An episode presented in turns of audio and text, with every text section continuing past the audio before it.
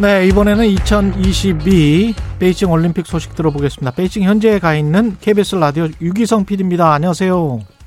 네, 안녕하십니까. 유기성 PD입니다. 예, 반환점을, 베이징 올림픽 반환점을 돌았습니다. 오늘이 대회 11차군요. 네, 맞습니다. 베이징 올림픽 오늘 대회 11차고요. 예. 오늘 포함해서 앞으로 이제 7일이 있으면 일요일 날 폐막식이 이루어집니다. 예. 어제 이제 하루 종일 베이징은 눈이 왔는데요. 예. 뭐 그러면서 베이징 올림픽, 동계 올림픽 분위기가 좀 나기도 했는데 뭔가 아쉬움을 달랜 듯한 느낌도 많이 났습니다. 예. 어젯밤 우리 쇼트트랙 여자 계주 소식부터 알아보겠습니다. 은메달이 나왔습니다. 여자 계주에서. 네, 쇼트트랙 여자 계주 3000m에서 김아랑, 이유빈, 서희민, 최민정 선수가 멋진 레이스를 펼치면서 은메달을 따냈습니다. 한국 선수단의 5번째 메달이었는데요. 사실 준결승에서부터 쉽지 않은 경기를 계속 펼쳤어요. 치열한 접전 끝에 마지막에 이제 2위로 들어왔고, 결승 또한 이제 은메달 2위로 들어왔는데요.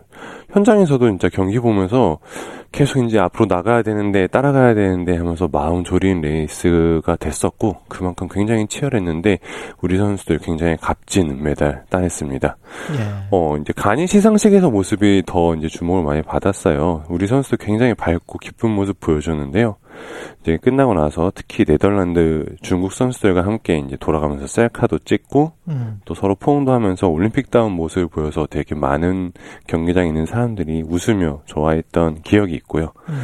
또 이제 동메달을 딴 중국 대표팀이 시상대에 올라갈 때 이제 한 번에 점프해서 올라가는 퍼포먼스를 보여줬거든요. 예. 그러자 이제 우리 대표팀 선수들도 우리도 뭔가 보여줘야 되나 이런 약간 쑥덕쑥덕한 모습, 귀여운 모습, 재밌는 모습을 보여주면서 예. 어떤 일이냐, 무슨 일 얘기를 했었던 거냐 나중에 물어보니까 예. 원래 이제 뭐 고민했던 게 있는데. 아. 네, 되게 고민을 하다가 결국에 메달 플라자라는 곳에서 이제 정식 시상식이 이루어지거든요. 예. 그때 자기네들이 보여주겠다라고 밝혔습니다. 그랬군요.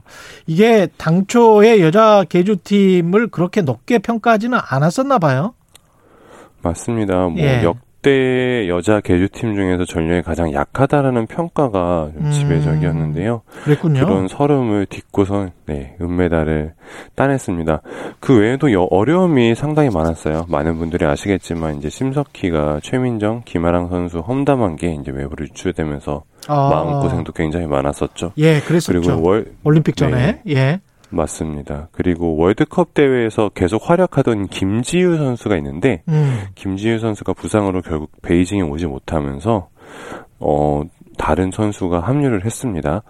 더군다나 이제 다른 나라의 쇼트트랙 수준이 많이 올라와서 예전 같은 이제 압도적인 모습을 보이기는 사실 쉽지 않은 상황이 됐어요. 예전 같으면 뭐 한국과 중국의 2파전 양상이 굉장히 강했잖아요. 그러니까요. 근데 네, 이번 올림픽을 보시면은 네덜란드 네, 예. 네덜란드, 금메달 차지한 네덜란드, 또 러시아, 캐나다, 미국 등 경기력이 굉장히 많이 향상돼서 사실 여자 계주에서도 세계 랭킹 1위는 네덜란드였습니다. 아, 원래부터 그랬군요. 예. 네, 올해 월드컵에서는 계속 그래왔는데요. 그만큼 우리가 쉽지 않은 경기에서 좋은 결과를 획득했고, 경기가 끝난 후에 이제 김아랑 선수가 박지훈 선수에게 미안함을 표시했습니다. 이제 박지훈 선수가 김지훈 선수가 부상을 당하면서 새로 합류한 우리 선수였는데, 예. 그만큼 이게 매 라운드 우리가 정말 필사적으로 최선의 전력으로 임할 수밖에 없는 환경이었다라는 걸 반증하는 모습이었고요. 예. 그런 상황에서 따낸 은메달은 정말 값진 메달이 아닌가 싶습니다.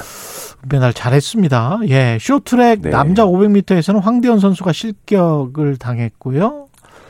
네. 예. 황대헌 선수가 이제 준결승부터 어려운 경기를 계속 펼쳤습니다. 아무래도 500m다 보니까 출발이 굉장히 중요했는데, 기록이 그렇게 좋지 않다 보니까 바깥 레인 5번째 자리에서 출발을 하게 됐어요. 예. 절대적으로 불리한 거, 실제 그렇죠. 경기에서도 네, 5번째 바깥에 있는 선수들은 거의 다 이제 탈락을 했고요. 그런데도 불구하고 이제 준결승까지 진출을 했는데, 극적으로 진출을 했죠. 현장에서 봤을 때는 이제 3등으로 들어온 것처럼 보였는데 비디오 판독 결과 2등으로 결과가 나와서 예. 극적으로 정말 준결승에 진출했는데 준결승에서도 바깥 레인에 배정되다 보니까 이제 무리한 레이스를 조금 펼칠 수밖에 없는 상황이 펼쳐졌습니다. 예. 그러다 보니까 이제 페널티도 받았고 상대 선수 이제 페널티를 반칙을 하게 된 선수가 이제 캐나다의 디부아 선수, 황대헌 선수가 금메달을 땄을 때 은메달을 딴 선수죠. 이 선수한테 이제 페널티를 범해서 나중에 황대헌 선수가 미안하다라고 이렇게 사과하는 모습도 카메라에 많이 비쳤고요. 그랬군요. 금메달은 네. 결국 헝가리의 리우 샤오랑 선수가 따게 됐습니다. 예. 쇼트랙 이제 어떤 종목 남아있죠? 여자 1500m와 남자 계수가 남았습니다. 여자 1500m는 우리가 굉장히 강한 종목이었어요. 여기에 김아랑, 이유빈, 최민정 선수가 출전을 하고요. 예. 남자 계주도 있습니다. 곽윤기, 김동욱, 이준서, 황대헌, 박장영 선수 이렇게 나올 텐데 박장영 선수는 아시다시피 부상을 입었기 때문에 나올 수 있을지 없을지는 조금 더 지켜봐야 될 것 같고요. 예. 수요일에 펼쳐지는 두 경기 저는 메달 가능성이 굉장히 높지 않을까 싶습니다. 여자 1500m 세계 랭킹 1위가 이유빈 선수거든요. 아, 그렇군요. 최민정 예. 선수는 이 부분 세계 기록 보유자가 최민정 선수입니다. 1500m. 그러다 보니 예. 네, 굉장히 우리 선수들이 장거리에 강하기 때문에 좋은 모습 보일 수 있지 않을까 싶습니다. 그렇군요. 그 다음에 컬링은 어제 또 졌군요. 예. 네, 어제 져서 2승 2패를 기록하게 됐는데요. 예. 중국과 정말 치열한 접전이었습니다. 연장까지 가는 경기였는데요. 아쉽게 패했고요. 어제 이제 김초희 선수가 계속 나오다가 김영미 선수가 어제 처음으로 출전을 했습니다. 그래서 이제 오랜만에 영미를 외치는 얘기를 들을 수 있었는데, 예. 그만, 이번에도 컬링 같은 경우도 보면은, 세계 랭킹이 있긴 하거든요. 근데 예. 랭킹은 크게 중요한 것 같지는 않더라고요. 순위는 별로 의미가 없는 상황이 된 것 같고요. 아, 그때 경기가 중요하군요. 예. 그렇죠. 그 다음에 컨디션. 전체적으로 수준이 예. 많이 올라와서 다 비슷비슷하다고 대표팀도 판단을 하고 있거든요. 예. 그래서 어느 한 샷 한 샷에 집중하느냐, 또 실수를 얼마나 줄이느냐가 경기의 승패를 가늠할 것 같습니다. 오늘 두 경기 치릅니다. 한국. 네, 맞습니다. 오전 10시에 미국과 그리고 이제 밤 9시에는 일본과 두 경기를 치르거든요. 예. 오늘 경기가 굉장히 이제 중요할 것 같습니다. 4강으로 갈 수 있느냐 없느냐가 아마 오늘 경기의 승패에 갈릴 것 같고요. 예.